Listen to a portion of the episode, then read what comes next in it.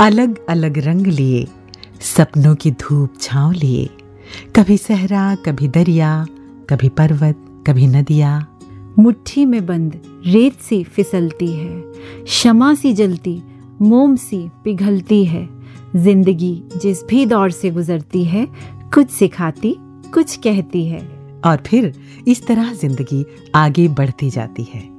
यूँ तो जब ज़िंदगी को मंजिल मकसूद हासिल हो जाता है और ज़िंदगी मुर्शद के बताए रास्ते पर चलती है तो सहज होती जाती है। कुछ और सीखने और सिखाने की ज़रूरत ही नहीं पड़ती। लेकिन जुबा मिली है तो आपसे कुछ कहना और सुनना भी तो है। ऐसे ही ज़िंदगी के कुछ तजुर्बों और अनुभवों का गुलदस्ता आपके लिए वॉइस डिवाइन के इस एपिसोड में। मैं सविता मैं कुसुम। नमस्कार, धन निरंकार।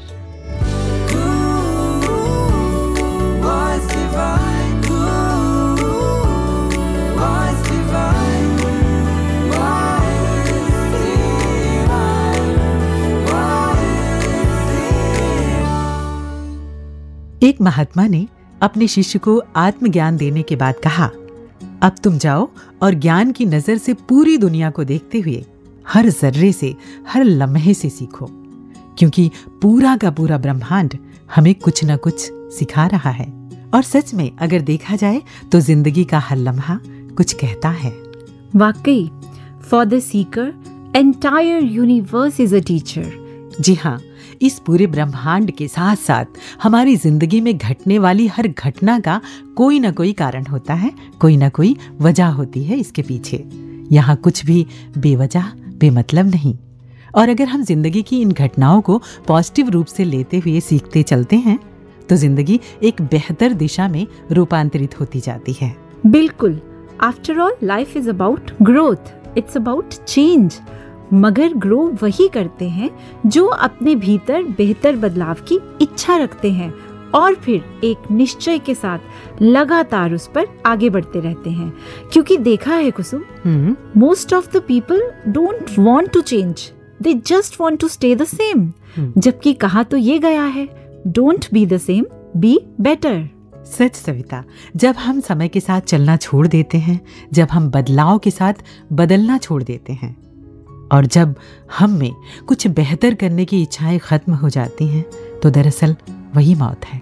हाँ क्योंकि सीखने और बदलने का ये जज्बा अगर मन में है तभी तो ज़िंदगी में नयापन है जोश है ताजगी है उमंग है और ये ज़िंदगी ज़िंदगी है। अक्सर हम वो फूलों को देखते हैं ना इस ऑफ़िस कॉम्प्लेक्स के बाहर? कितनी खूबसूरती से खिले होते हैं। उन्हें कोई फ़र्क नहीं पड़ता कि कोई उन्हें देख रहा है या नहीं देख रहा उनकी तारीफ़ कर रहा है या नहीं कर रहा। उनका तो किसी से कोई कंपटीशन भी नहीं। एक तरफ़ देखते हैं जहाँ बड़े बड़े खूबसूरत गुलाब के फूल खिल रहे हैं तो वहीं दूसरी ओर वो छोटे छोटे फूल खिले होते हैं। जी। तो दोनों ही अपनी पूरी शिद्दत से खिले होते हैं। और ऐसा लगता है कि जितनी ऊर्जा जितनी खूबसूरती और जितनी खुशबू निरंकार परमात्मा ने उन्हें देकर भेजा है वो सब में बांट देना चाहती हूँ वो सब लुटा देना चाहती हूँ। वाह। तो यही ख्याल आता है कि जो प्यार हमें निरंकार परमात्मा ने देकर भेजा है हम भी बांट दें। बिल्कुल। लेखिका एर्मा बोम्बे की वो लाइनें मुझे अक्सर याद आती हैं कि जब मैं अपने जीवन के अंत में ईश्वर के सामने खड़ी हूँ तो मैं उम्मीद करती हूँ कि मेरे अंदर कुछ भी नहीं बचा होगा और मैं कह पाऊँगी कि हे ईश्वर आपने जो कुछ भी मुझे दिया मैंने उसका सही इस्तेमाल किया। यानी सब में बांट दिया। ऐसा करने से ही तो हम अपनी ज़िंदगी को सार्थक कर पाते हैं और एक बेहतर इंसान बन पाते हैं। सदगुरु माता जी अक्सर फरमाते हैं कि हम सबने अपना बेस्ट वर्जन बनना है। और जब सदगुरु का फरमान हमारी ज़िंदगी में ढल जाता है तो बेहतर बदलाव को कौन रोक सकता है भला? तो क्यों ना जुड़ा जाए सदगुरु के संदेश से?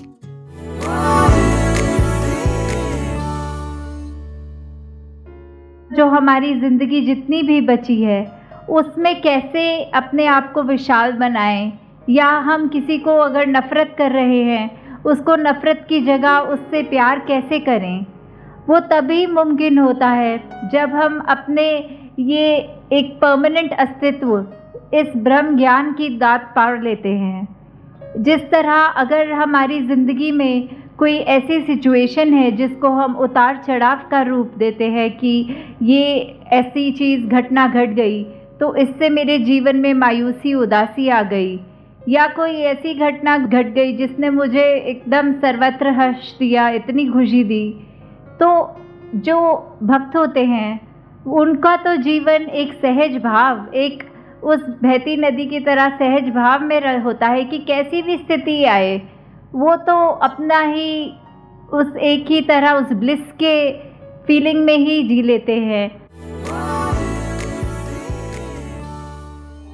एक एक ने गाइस पीर दी, एक एक ने गाइस पीर दी, लखा ही रूह तार दी। ए मुस्कुरांदा जाए ता, ए मुस्कुरांदा ਜਾਏ ਤਾਂ ਨਹੀਂ ਲੋੜ ਪਰ ਚਾਰ ਦੀ ਇੱਕ ਇੱਕ ਨਿਗਾਹ ਇਸ ਪੀਰ ਦੀ ਇੱਕ ਇੱਕ ਨਿਗਾਹ ਇਸ ਪੀਰ ਦੀ सविता जी कल ही मेरे मोबाइल में एक मैसेज आया जिसमें लिखा था हम्म, कि अपनी जिंदगी के किसी भी दिन को मत कोसना क्योंकि अच्छा दिन खुशियां लाता है और बुरा दिन अनुभव और एक सफल ज़िंदगी के लिए दोनों ज़रूरी हैं है ना? सच। और अगर मैं अपनी बात करूँ हम्म, तो मुझे सबसे ज़्यादा सिखाया विपरीत परिस्थितियों ने। मज़बूत बनाया ज़िंदगी के बेहद कमज़ोर पलों ने। एक बार मैं बहुत ज़्यादा बीमार पड़ गई। लगने लगा कि अब शायद ज़िंदगी और नहीं है बस इतनी ही थी। हर रोज बस एक ही ख्याल आता काश एक बार फिर से जीने को मिलता तो मैं और बेहतर तरीके से जी पाती पता है? हम्म, तब गुजरे हुए वक्त की कीमत महसूस हुई। इस ज़िंदगी की कीमत महसूस हुई। और होता भी तो ऐसे ही है कद्र आती ही तब है सच। जब हाथों से कुछ छिन जाता है। फिर एक दिन जब बाबा जी के विचार सुन रही थी जिसमें बाबा जी कह रहे थे कि ज़िंदगी छोटी हो या बड़ी ये महत्व नहीं रखता। महत्व रखता है उसे किस तरह जिया गया। इसलिए जितने भी पल मिले हैं उन्हें भरपूर जीना है। ये सुनते ही मन में एक नए उत्साह ने जन्म लिया और फिर जब ये तय कर लिया कि जो सदगुरु ने कहा है मुझे वो करना है तो जाने कहाँ से एक स्ट्रेंथ आ गई फिर से जीने की चाह पैदा हो गई। कब मैं ठीक हो गई कुसुम पता भी नहीं चला और फिर समझ आया सूफी संत रूमी की इन पंक्तियों का अर्थ। These pains you feel are messengers listen to them तो मुश्किलों से डरना नहीं है, सीखना है। हमेशा याद रखना है। You have infinite capacities in you अनगिनत क्षमताएँ आपके भीतर ही हैं। सच में, और सारी संभावनाएँ हमारे लिए द्वार खोले खड़ी हैं। ये हम पर डिपेंड करता है कि हम क्या चुनते हैं। और जब हम ये तय कर लेते हैं तो हर मुश्किलें रास्ता देती हैं, हर ठोकर चलना सिखाती है। बशर्ते हम हिम्मत ना हारें। कहीं पढ़ा था कि जब तक आप अपने कंफर्ट जोन से बाहर नहीं निकलते, आप अपना जीवन कभी नहीं बदल पाते। और परिवर्तन, बदलाव आपके कंफर्ट जोन के अंत में शुरू होता है। सही।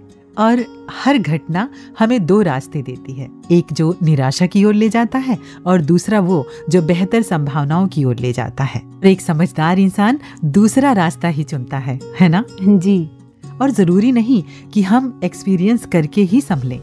कहते हैं कि अपने अनुभव से सीखने के लिए ये ज़िंदगी बहुत छोटी है। इसलिए समझदारी यही है कि दूसरों के अनुभव से सीख लें। तो चलो जुड़ते हैं एक अनुभव से जो हमसे साझा कर रहे हैं, मोहित जी, ऑकलैंड से। धन निरंकार जी, बात है जनवरी 2019 की, जब हम सबको पता चला first an outside of India जो होने जा रहा है, वो ऑस्ट्रेलिया एंड न्यूजीलैंड दोनों ही देश मिलके सिडनी में उसको होस्ट करेंगे। फर्दर गाइडलाइंस हम सभी ही यंगस्टर्स को मिली जहाँ मुझे ये बात पता चली कि न्यूजीलैंड के जो कोऑर्डिनेटर महात्मा हैं एन कोऑर्डिनेटर, दास उनको कुछ सेवाओं में असिस्ट करेगा। और फिर एक वो अनुभव अपने आप में वहीं से ही शुरू हो गया कि यंगस्टर्स रात रात भर बैठ के डिस्कशंस कर रहे हैं कि हम कैसे किस चीज़ को पेश कर सकते हैं। फॉर एग्ज़ाम्पल न्यूजीलैंड को ये बात कही गई कि आपने एक स्किट राइटिंग करनी है। और मुझे ये अवसर मिला कि जो वो टीम है स्किट राइटिंग की, उसको लीड करना है। तो जब हम सभी टीम में बैठे, सभी ने ही आइडियाज़ को ब्रेनस्टॉर्म किया कि जैसे जीवन में किसी भी कार्य को अचीव करने के लिए पैशनेट होना ज़रूरी है, उसी प्रकार अगर हम जीवन में उस कार्य को अचीव करने के लिए ओवर पैशनेट हो जाएँ या फिर नेगेटिवली हम उस कार्य को अचीव करने की कोशिश करें तो वो कहीं ना कहीं वो ठीक नहीं है। और ख़ासकर भक्ति मार्ग पे ये बहुत बड़ी एक बाधा बन जाती है, क्योंकि कर्ता भाव का आ जाना या फिर सूक्ष्म अहंकार का आ जाना, ये जीवन में ठीक नहीं है। तो सभी ने ये डिसाइड किया कि हम इस ही थीम को हम बिल्ड करेंगे अपने स्किट में, और फिर हमने ये भी डिसाइड किया कि जो स्किट है वो इस प्रकार होगी कि ऑस्ट्रेलिया एंड न्यूजीलैंड इन दोनों देशों के बीच में क्यों ना हम एक क्रिकेट मैच दिखाएँ। तो आप जानते ही हैं कि cricket itself very passionate game तो कहीं ना कहीं वो जो पैशन था, वो लिखाई में भी झलकना स्टार्ट हुआ जब हमने इनिशियल ड्राफ्ट तैयार किया।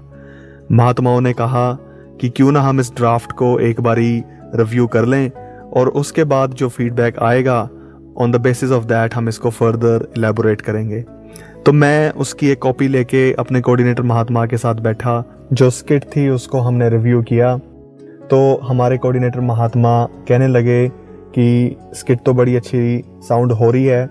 आपने दिखाया है कि न्यूजीलैंड जो है, वो थ्रू आउट द मैच बहुत अच्छा खेल रहा है और ऑस्ट्रेलिया नहीं अच्छा खेल रहा। तो कहीं ना कहीं आपने एक वो सुपीरियर दिखाया अपने आप को। और फिर एंड में आपने दिखाया कि न्यूजीलैंड की जीत हो गई। तो वो कहते, सवाल ये है कि इसको हम अदर वे राउंड ना कर दें। क्यों ना ऐसा हो कि ऑस्ट्रेलिया जीत जाए और न्यूजीलैंड की हार हो? तो आपका क्या विचार है इस बारे में?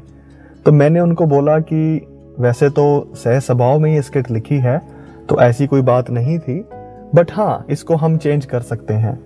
तो उस थॉट के साथ मैं स्किट को लेके वापस अपने रूम में जा रहा था। अब मेरे मन में ये बात चलनी शुरू होगी कि हजूर माता जी ने जब आदेश दिया कि ऑस्ट्रेलिया एंड न्यूजीलैंड दोनों ही देश मिलके इकट्ठे होके वननेस की एक भावना कि एक साथ एन को होस्ट करेंगे, और मैं क्या कर रहा हूँ? मैं अभी भी उस एक भावना में लगा हुआ हूँ कि मेरी जीत हो, उनकी हार हो। मैं अभी भी अपने आप को ही सुपीरियर दिखा रहा हूँ।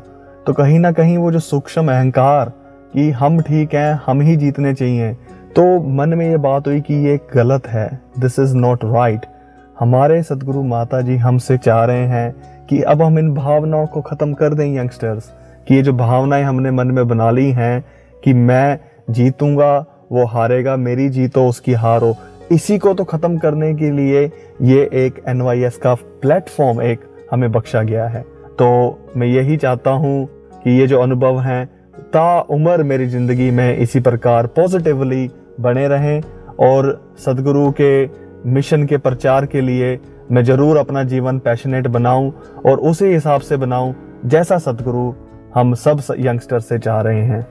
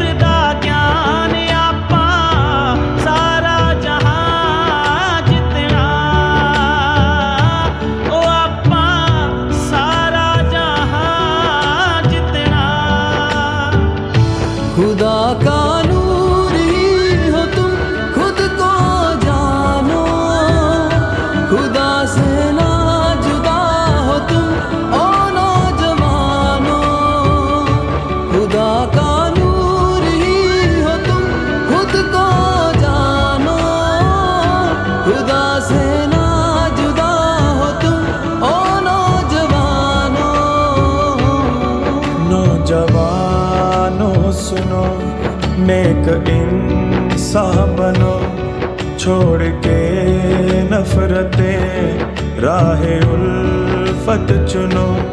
सतगुरु ने दिखाई जो राहें चुनो। सतगुरु ने दिखाई जो राहें चुनो। हाँ।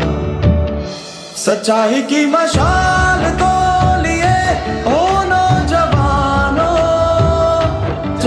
चलो सब बुझे दिए ओ नौजवानों। सच्चाई की मशाल को लिए ओ नौजवानों। जलाते चलो सब बुझे दिए ओ नौजवानों। किसी ने क्या खूब लिखा है कि जीतने का ये हुनर भी आजमाना चाहिए, जब जंग हो अपनों से। तो हार जाना चाहिए। बहुत खूब। और सविता ये जो हार है ना ये दरअसल हार होती ही नहीं है है ना? जी। जब हम अपनों की खुशी के लिए हारते हैं उनकी फ़िक्र के लिए हारते हैं तो उसमें भी कहीं ना कहीं हमारी ही जीत छुपी होती है। क्योंकि हम अपने उस रोल को निखार रहे होते हैं जो हमारे सदगुरु हमें सिखाते हैं। और एक पहलू ये भी तो है कि ज़िंदगी बहुत मुख्तसर सी है। शिकवे शिकायतों का तो वक्त ही नहीं है। बिल्कुल नहीं है। मुझे अक्सर याद आता है कि मेरी एक सहेली जो अपने घर के लड़ाई झगड़े मुझसे शेयर किया करती थी। हाँ आपने ज़िक्र किया है। हाँ मैंने कई बार आपसे कहा कि मैंने उनसे क्या सीखा। जी। तो मैं उन्हें समझाने की कोशिश भी करती थी पर लगता था कि उन्हें कोई असर नहीं हो रहा है मेरी बात का। और वो अपनी बातों पर ही अड़ी रहती। उस पर ज़ोर देकर कहती कि मेरे जो पति है ना उनका जैसा स्वभाव है कई बार तो लगता है कि उनके साथ एक पल भी बिताना बहुत मुश्किल है। ओह। लेकिन रहना भी उन्हीं के साथ है। तो जब मैंने देखा कि ये अपने स्वभाव को बदलना नहीं चाहती और उनके जो पति देव हैं उनको तो हम समझा ही नहीं सकते। जी। तो एक बात जो मेरे जहन में आई मैंने उनसे कहा कि जब रहना ही है तो क्यों ना प्यार से ही रहा जाए। हम सभी जानते हैं कि ये जो ज़िंदगी है ये बहुत छोटी है। सही बात है। कि बहुत कड़वी बात कह रही हूँ लेकिन ध्यान रखना एक दिन ऐसा ज़रूर आएगा कि दोनों में से सिर्फ़ एक ही रहेगा। या तो आप होंगी या वो होंगे। तो इस तरह से जीना कि अगर आप रहो और वो ना रहें तो ये पछतावा ना हो कि मैंने अपने रोल को ठीक से नहीं निभाया। कोई कड़वी बात जो आज आप कह रहे हो वो कल याद ना आए क्योंकि तब आप किसी और से कह नहीं पाओगे। और अगर कहीं आप नहीं रहे और वो रहे तो वो याद करेंगे कि मेरी जो पत्नी थी वो बहुत अच्छी थी। वाह ऐसे में मुझे भी याद आ रहा है। जी। एक बार बाबा हरदेव सिंह जी महाराज ने फरमाया कई बार छोटी छोटी बातें बड़े बड़े रिश्तों को कमज़ोर कर देती हैं। वो कुछ पल कुछ क्षण ही होते हैं जिनको अगर संभाल लिया जाए तो बहुत बड़े नुकसान से बचा जा सकता है। जैसे सड़क पे जाते हुए कई दफ़ा खराब सड़क भी आ जाती है, लेकिन जब चलते रहते हैं, उससे गुजर जाते हैं तो आगे फिर हमें सुंदर, साफ़ सड़क मिल जाती है। इसी तरह हमारे घरों में, रिश्तों में, जहाँ उठना बैठना है कभी कभार ऐसे पड़ाव आ जाते हैं। और अगर उस समय को, उन घड़ियों को हम सह जाते हैं तो आगे फिर हमें सुंदर स्थितियाँ मिल जाती हैं। फिर वो रिश्ते, जो टूटने की कगार पे होते हैं वापस रिस्टोर हो जाते हैं। तो क्यों ना दरगुजर करना सीखें। सच। नज़रअंदाज करना सीखें। कद्र करें एक्सेप्ट करें और ध्यान रखें किसी भी कीमत पर रिश्ते कमज़ोर ना हों। और ये करना ही है क्योंकि इसी से ज़िंदगी खुशनुमा बनती है। जी। और साथ ही अपने मुर्शद से ये दुआ करें कि आप उन रास्तों पे हमें चला लें जिससे कि हम सभी की कद्र कर पाएँ। ऐसी ही दुआओं से भरी एक गज़ल सुनते हैं, नवप्रीत जी से फ्रॉम कनाडा जीवन मेरे को आपका विश्वास चाहिए, हृदय में आपका मुझे निवास चाहिए। हर पल ही तेरी आस हो, हर पल तेरा ख्याल, बढ़ती रहे जो हर घड़ी, वो प्यास चाहिए। तेरे बिना ये ज़िंदगी कुछ भी नहीं मेरी। इस बात का सदा मुझे एहसास चाहिए। दिल में जो तेरा खौफ हो, होती नहीं खता। भूलू न जिसमें आपको वो श्वास चाहिए। मिल जाए मुझको मुर्शदे कामिल की चाकरी। न तोहफा इससे ज़्यादा मुझे खास चाहिए। सांसों में तेरी याद की शम्मा जली रहे। हर लफ्ज में नफप्रीत तेरा वास चाहिए। हर लफ्ज में नफप्रीत तेरा वास चाहिए। जीवन मेरे को आपका विश्वास चाहिए। हृदय में आपका मुझे निवास चाहिए।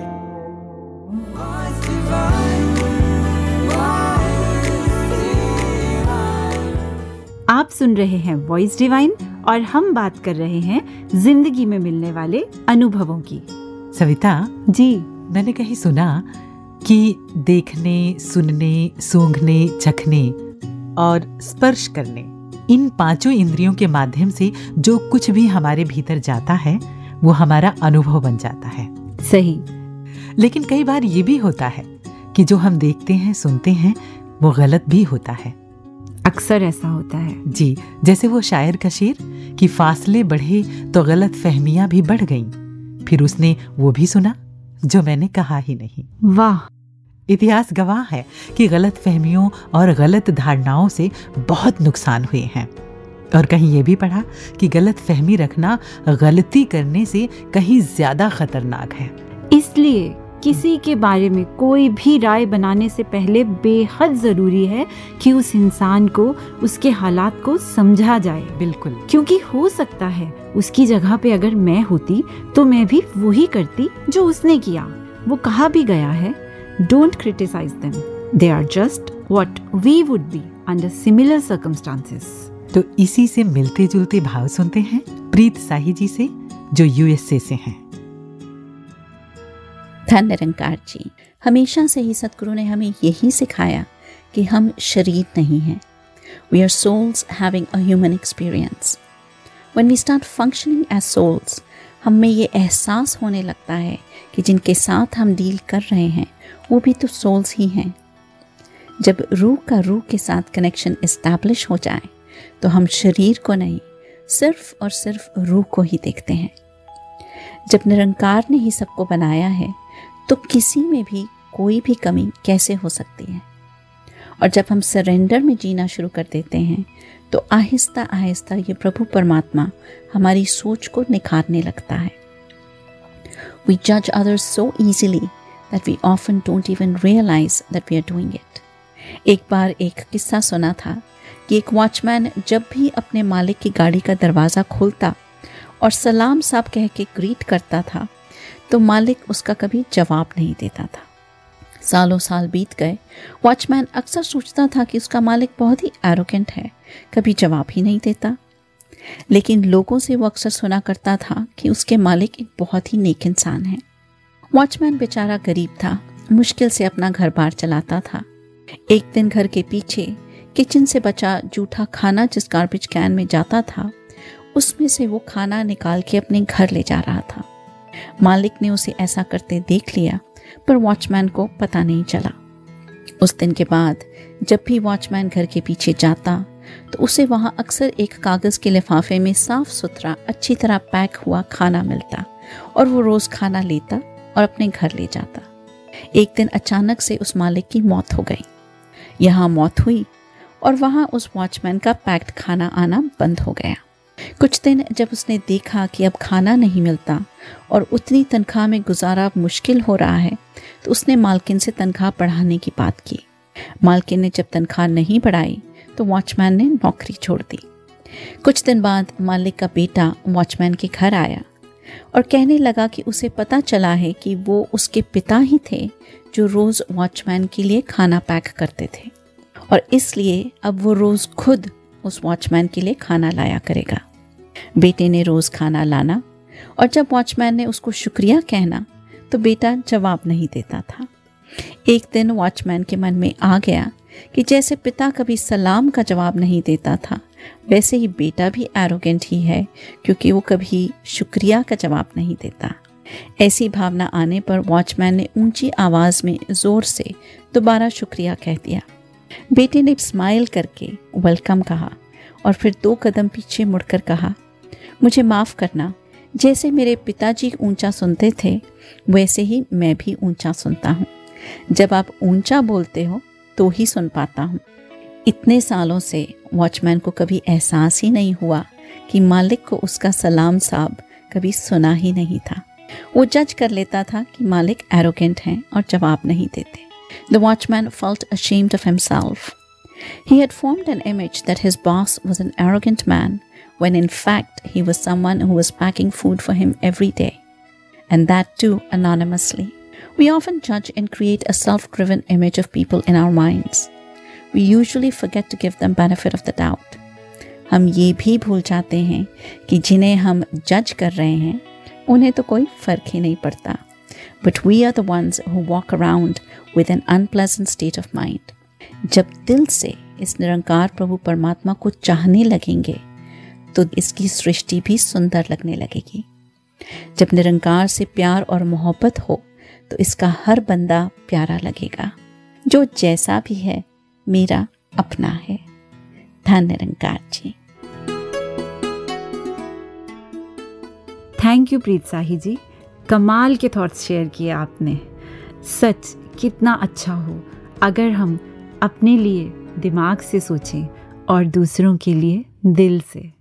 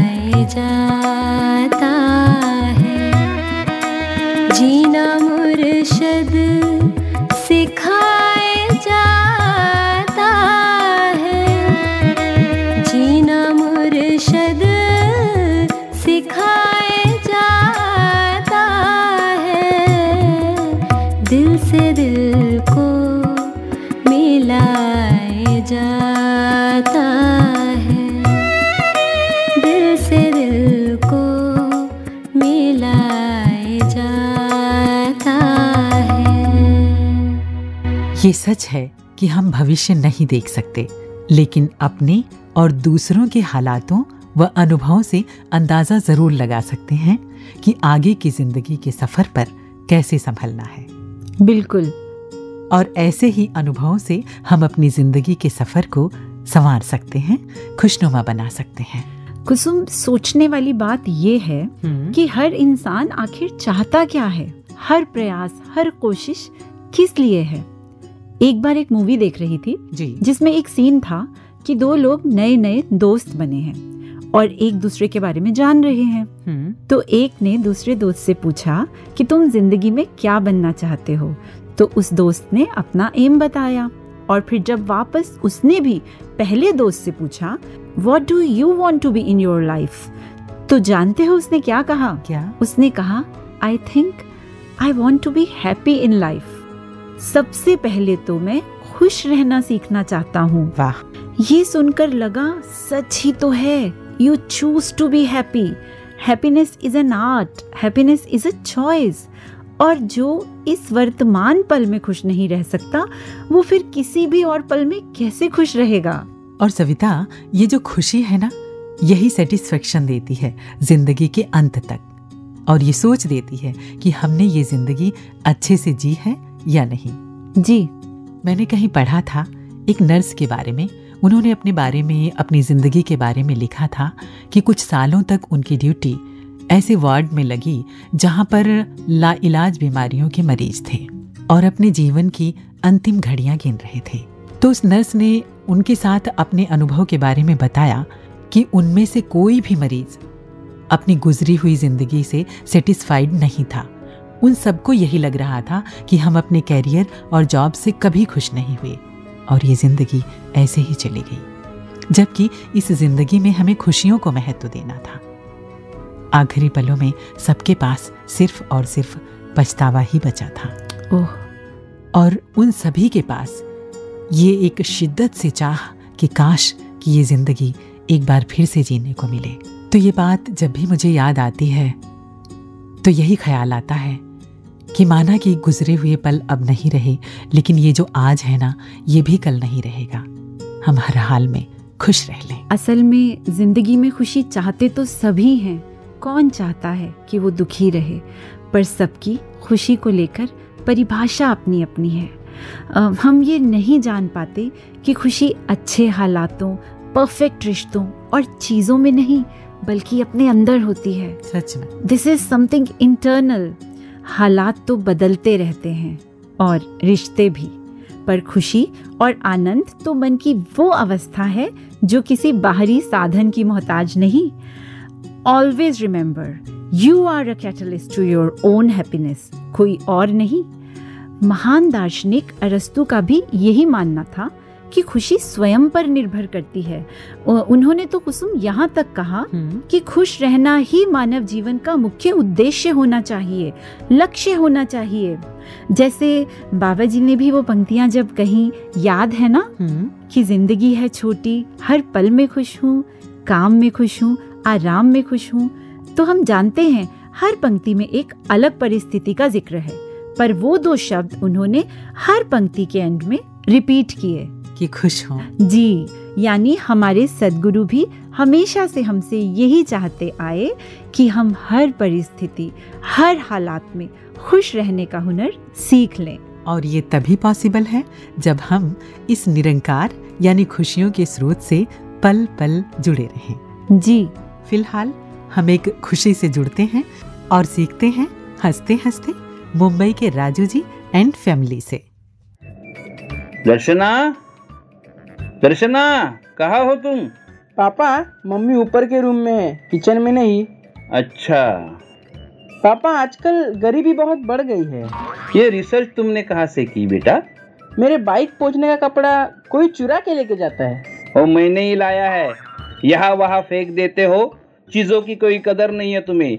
चार चार पैसे जोड़ के मैंने ये घर बनाया है। इतने चिल्लर आपको कहाँ मिले? ये कहने की बात है चिल्लर नहीं मैंने पैसा इकट्ठा किया है। मतलब मैंने खून पसीना एक करके इसकी दीवारें बनाई है। तो सीमेंट नहीं लगा? वो तो लगा है लेकिन ये तो कहने की बातें हैं। हाँ हाँ ये सिर्फ़ कहने की बात नहीं ये किया है मैंने। दो बहनों की शादी की भाई को बिज़नेस में खड़ा किया तुमको बड़े कॉलेज में डाला ये घर बनाया। आज चार लोग पहचानते हैं मुझे पता है? पर ये चार बातें आप मुझे क्यों सुना रहे हैं? मुझे पता है। पता है ना? तो तुमने कुछ करने का सोचा है कि नहीं?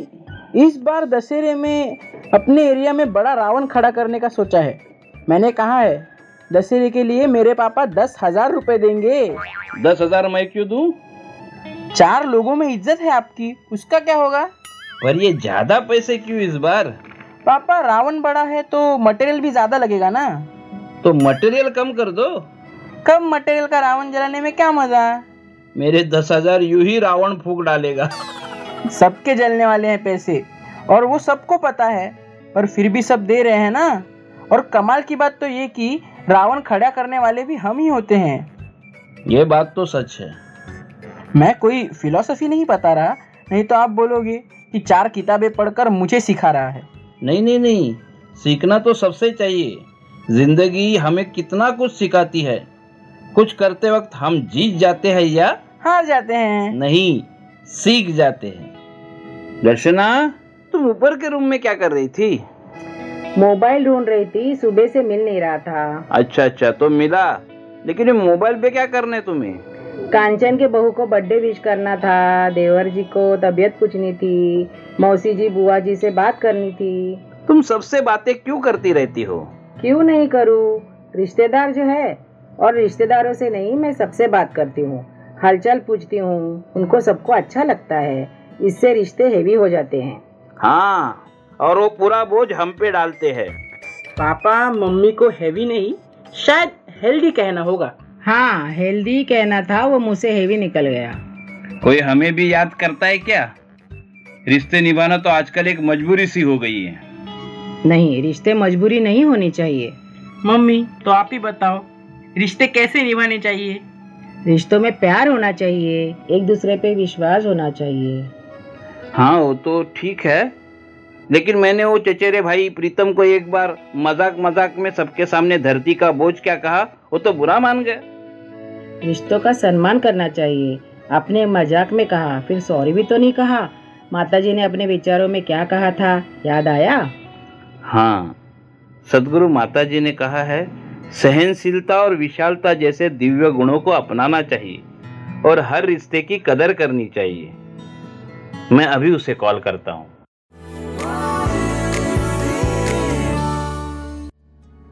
कुसुम? हम्म? एक चीज़ जो इन दिनों मैंने बहुत महसूस की शेयर करना चाहती हूँ। ज़रूर। Whatever happens to you it is only ten percent because of the situation and ninety percent because of how you react to it बिल्कुल। ये तो हम सब जानते हैं कि जीवन में घटने वाली घटनाएँ सिचुएशंस या कोई कैसा व्यवहार करता है हमारे कंट्रोल में नहीं है। हाँ डिफरेंट सिचुएशंस में हम कैसे रिएक्ट करते हैं ये ज़रूर हंड्रेड परसेंट हमारे कंट्रोल में है। बल्कि कहूँगी कंट्रोल में होना चाहिए। सच। क्योंकि मैंने ये एक्सपीरियंस किया है कि परिस्थितियाँ उतना परेशान नहीं करती जितना मेरा रिएक्शन मुझे परेशान कर देता है। कुछ दिन पहले की ही बात है। हाँ। आपको बताती हूँ। हम्म। सुबह ऑफ़िस के लिए निकलने से पहले अपनी बेटी को उसके किसी व्यवहार को लेकर कुछ समझा रही थी। जिसे वो नहीं समझ पा रही थी। धीरे धीरे बात बढ़ गई। उसकी कही कुछ बातें मुझे बिल्कुल अच्छी नहीं लगी। बस, फिर एक बड़ा आर्ग्यूमेंट हुआ। मैं ऑफ़िस के लिए लेट तो हो ही गई, वहाँ जाकर भी बहुत देर तक मन बेचैन ही रहा। बाद में, जब शांत मन से सोचा तो पाया कि तब तक सब ठीक था, जब तक मैंने रिएक्ट नहीं किया था। कितना अच्छा होता। अगर मेरी सारी एनर्जी रिएक्ट करने की जगह मन को शांत बनाए रखने में लगती। तो ना मेरा दिन खराब होता और ना ही घर का माहौल। आराम से सोचती कोई और तरीका ढूंढ लेती बाद में उसे प्यार से समझाने का। एक्चुअली हमारे पास बहुत से इमोशंस होते हैं। सच। और चॉइस भी हमारी ही होती है कि चाहे तो सिचुएशन को धैर्य और प्यार से टैकल कर ले या फिर बिना सोचे समझे रिएक्ट करके और खराब कर दे। ये तो है सविता। लेकिन जहाँ तक बच्चों को समझाने की बात है तो कई बार हम सभी जानते हैं कि ये बहुत मुश्किल भरा लगता है। एक बार मेरी एक सहेली का टीनेज बेटा, जो मेरे सामने ही अपनी माँ से कड़वा बर्ताव कर रहा था, जब मुझसे नहीं रहा गया तो मैंने उससे प्यार से कहा, बेटा, निरंकार करे, तुम दुनिया में बहुत ऊँचा मकाम हासिल करो, लेकिन एक बात याद रखना, अगर कल को आप पर कोई कहानी या बायोग्राफी लिखी जाए, या कोई फ़िल्म बनाई जाए तो क्या तुम अपनी माँ के साथ किए गए इस कड़वे बर्ताव को कड़वे बोल को उसमें एज इट इज़ रखना चाहोगे? तो जो तुम दूसरों के सामने अपने स्वभाव में एक्सेप्ट नहीं कर सकते क्या उसे तुम्हें अपने स्वभाव में रखना चाहिए? ये सुनकर वो चुप हो गया। तो चुप ही होना था। बाबा जी अक्सर कहा करते वो जो तुम्हें दूसरों से दूर करे उसे अपने आप से दूर कर दो। ये मुश्किल ज़रूर है मगर नामुमकिन नहीं। और सविता अगर मैं अपनी बात करूँ तो खुद में ये छोटा छोटा सुधार करना मुझे बड़ा चैलेंजिंग सा लगता है। अच्छा? जी हाँ खुद को परखने जैसा। वाह। मुझे याद है कि जब मैं पहले की जॉब में थी तो वहाँ पर एक सज्जन ऐसे थे जिनका व्यवहार बहुत गुस्से वाला था। और वो सख्त तो थे ही उनका चेहरा भी ऐसा गुस्से वाला कि देखकर डर लग जाए। और कमाल की बात ये थी कि उनसे हमारा काम भी अक्सर पड़ता था।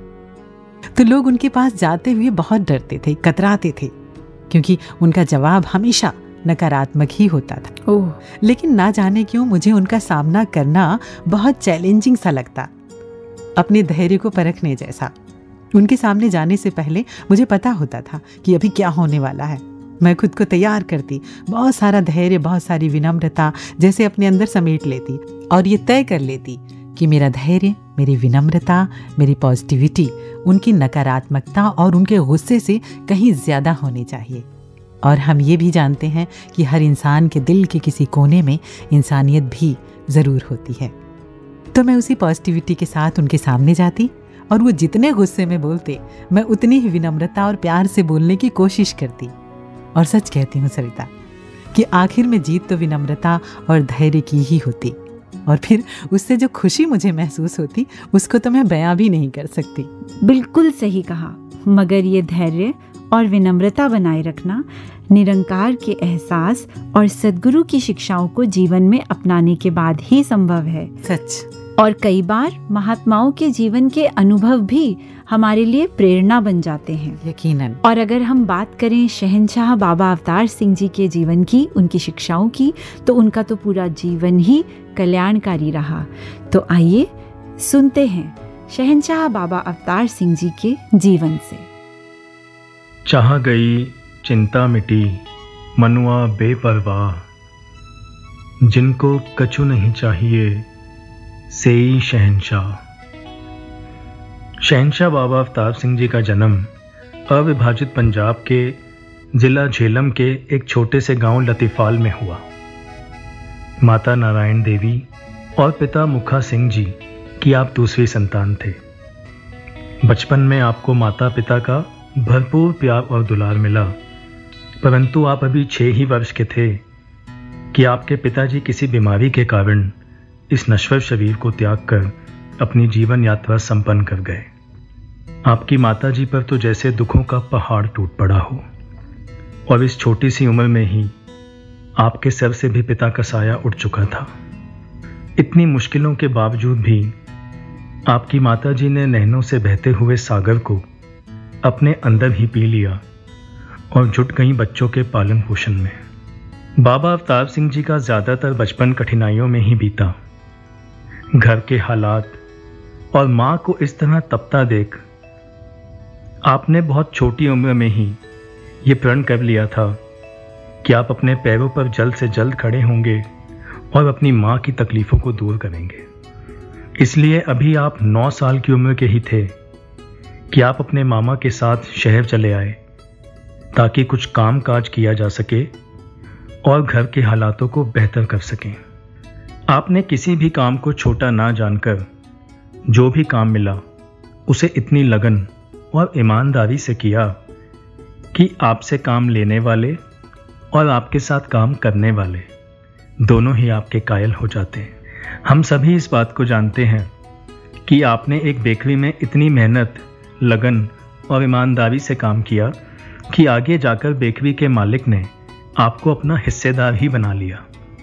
हिस्सेदार बनाने से पहले उसने कई प्रकार से आपकी परीक्षा ली और हर परीक्षा में आपको सफल पाया। जैसे जैसे समय बीता, कुछ समय में बेकरी का लगभग सारा काम आप ही संभालने लगे। काम की ज़िम्मेदारी बढ़ने के बावजूद भी आपके नित नियमों में रत्ती भर भी फ़र्क नहीं पड़ा। परमात्मा की याद में बैठना, सुबह शाम पाठ करना आपने नहीं छोड़ा। आपके शुभ कर्मों के फलस्वरूप, आप सारे रावलपिंडी शहर में एक सच्चे व्यापारी तथा एक धार्मिक जन के रूप में विख्यात हो गए। एक दिन आप अपनी दुकान पर बैठे नियम अनुसार पाठ कर रहे थे कि आपकी जिज्ञासा को देखकर वहाँ से गुजर रहे एक सज्जन पुरुष ने आपकी खोज को मंजिल प्रदान करने का तरीका बताया और आपकी भेंट करवाई बाबा बूटा सिंह जी महाराज से। कुछ विचार विमर्श करने के बाद जब अगले दिन आपने बाबा बूटा सिंह जी से करवत प्रार्थना की तो आपकी जिज्ञासा को देख उन्होंने तुरंत आपको इस निराकार दातार की जानकारी प्रदान की।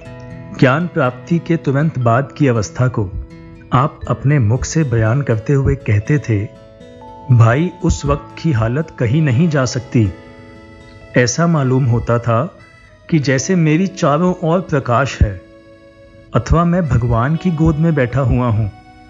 परमात्मा को अपने इतनी करीब, अपने अंग संग पाकर, आप इसकी भक्ति और बाबा बूटा सिंह जी की सेवा में तल्लीन हो गए। ज्ञान प्राप्ति के बाद पहली रात जागकर ही व्यतीत की थी आपने। सुबह होते ही आप बाबा बूटा सिंह जी के निवास स्थान की ओर चल पड़े। अभी आप थोड़ी ही दूर पहुँचे थे कि बाबा बूटा सिंह जी मार्ग में ही मिल गए। बाबा बूटा सिंह जी ने आपसे कहा कि चलते चलते भी निराकार का सुमिरन करते रहिए। आज्ञा पाते ही आप सुमिरन में खो गए। कुछ देर बाद बाबा बूटा सिंह जी ने आपसे एक सवाल किया। तो आपने जवाब में इनकार में सिर हिला दिया। दूसरी बार पूछने पर जब आपने जवाब दिया तो बाबा बूटा सिंह जी ने कहा कि पहली बार पूछने पर आपने क्यों इनकार किया? इस पर आपने उत्तर दिया कि मैं तो आपकी आज्ञा अनुसार सुमिरन में लगा हुआ था। इसलिए जब प्रश्न सुना ही नहीं तो उत्तर कैसे देता? भाई अवतार सिंह जी के मुख से अभी ये शब्द निकले ही थे कि बाबा बूटा सिंह जी, मिल गया मिल गया, कहकर आपके चरणों में गिर पड़े। तो बाबा बूटा सिंह जी की संगत में रहकर आप आत्मिक तौर पर प्रतिदिन ऊँचे होते गए और नाम का रंग आप पर और पक्का तथा गहरा होता गया। सरलता सहनशीलता, सहजता, ये सभी आपके गहने बनते चले गए। और आपके जीवन की यह घटना आपकी सहजता की अवस्था का बखूबी प्रमाण देती है। एक बार सत्संग आपके निवास स्थान पर ही हो रहा था। विचार करते समय बाबा बूटा सिंह जी ने अचानक ही सारे महापुरुषों से पूछ लिया कि आप सारे भाई अवतार सिंह जी के चेहरे की ओर देखकर बताओ कि क्या इनके चेहरे पर किसी तरह की तब्दीली या उदासी नज़र आती है? सभी से नहीं का उत्तर सुनकर बाबा बूटा सिंह जी ने बताया, लगभग दो घंटे पहले भाई साहब का लड़का स्वरूप सिंह ज्योति ज्योत समा गया है। फिर भी भाई अवतार सिंह ऐसे बैठे हैं जैसे कुछ हुआ ही नहीं। असल में यही पूर्ण ब्रह्म ज्ञानी की अवस्था होती है। न आए की खुशी, न गए का गम। शांत रहना। सहज रहना पर भाई अवतार सिंह जी, ऐसी अवस्था के स्वामी थे और उन्होंने गुरसिक्खी की ऐसी मिसाल कायम की। भाई अवतार सिंह जी की ऊँची अवस्था देखकर बाबा बूटा सिंह जी एक दिन भरी संगत में कहने लगे, जिस महामानव की मुझे तलाश थी, वो मुझे मिल गया है। अब मैं निश्चिंत होकर इस संसार को छोड़ सकता हूँ। अपने अंत समय में बाबा बूटा सिंह जी ने उपस्थित महापुरुषों के सामने भाई अवतार सिंह जी के गले में दुपट्टा डालकर उन्हें नमस्कार कर दी और बिना कुछ कहे वो सब कह दिया जो कि वो कहना चाहते थे और इस प्रकार अवतरित हुए। सतगुरु बाबा अवतार सिंह जी महाराज। सतगुरु रूप में बाबा अवतार सिंह जी ने बहुत ही दृढ़ता और निर्भयता से इस सत्य के संदेश को जन जन तक पहुँचाया। जैसा कि आपने लिखा भी है दुनिया लख डरावे मैनू एकम सकदा छोड़ नहीं जान अवतार रहे या जावे मुँह नु सकदा मोड़ नहीं बाबा अवतार सिंह जी का महान एवं दिव्य जीवन संपूर्ण मानवता के लिए सदा ही प्रेरणा स्रोत रहेगा और प्रेरणा देती रहेगी उनकी वो दिव्य देन भी जिसे हम संपूर्ण अवतार वाणी कहते हैं जिसमें लिखे हुए शब्द और उनमें लिखी हुई पंक्तियाँ हमें आज भी भक्ति मार्ग पर निरंतर मार्गदर्शन प्रदान कर रही हैं। रूप रंग तेरे खो रे, तेनु लख परिणाम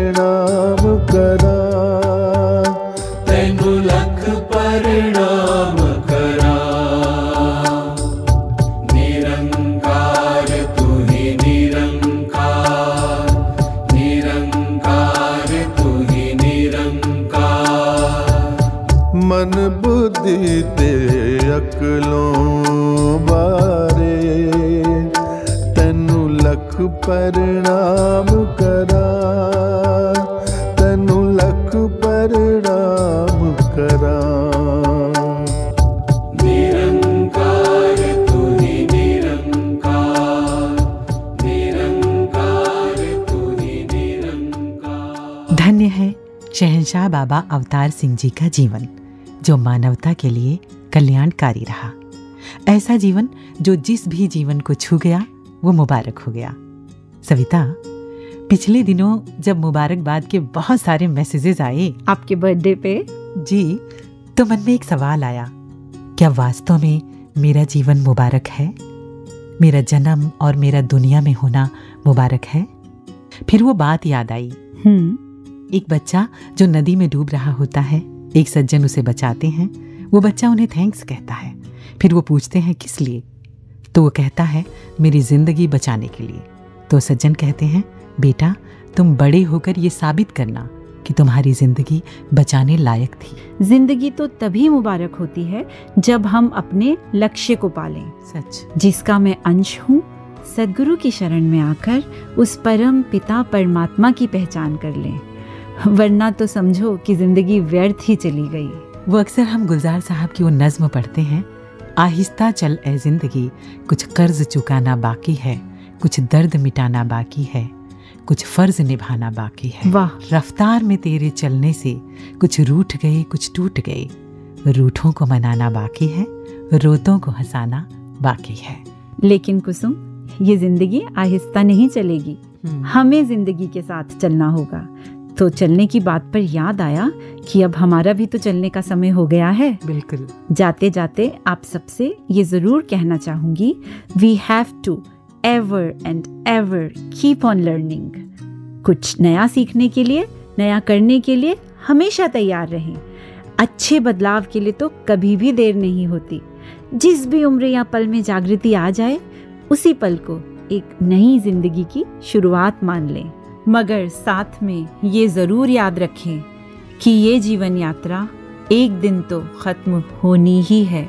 And no one knows the duration of this journey no one knows when their stop will come so it's not necessary to be rude और argue over something so insignificant when the journey together is so short did something break your heart Did someone betray you, cheat you, or humiliate you? Be calm, forgive, because the journey together is so short. Let's be filled with love, gratitude, and gladness. After all, our journey together is too short. सच वो नहीं आएंगे वो सच में नहीं आएंगे जो दिन पंछियों की तरह उड़ गए लेकिन ये जो आज गुजर रहा है, हमारे बस में है। आओ, इसे जी भर के जीते चलें। कुछ ज़िंदगी के गीत गाते चलें, रूठों को मनाते चलें। दूसरों की सुने, अपनी भी सुनाते चलें। इस ज़िंदगी को प्यार से सजाते चलें। जी, प्यार से सजाते चलें और सदगुरु माता सुदीक्षा जी महाराज के हर वचन को अपने जीवन में ढाल कर हँसते मुस्कुराते इस ज़िंदगी को बिताते चलें। इसी शुभकामना के साथ आपसे विदा चाहते हैं। आप अपने फीडबैक्स हमें भेज सकते हैं voice divine at Nirankari dot O R G पर। तो अब दीजिए इजाज़त। कुसुम और सविता को। नमस्कार धन निरंकार, निरंकार।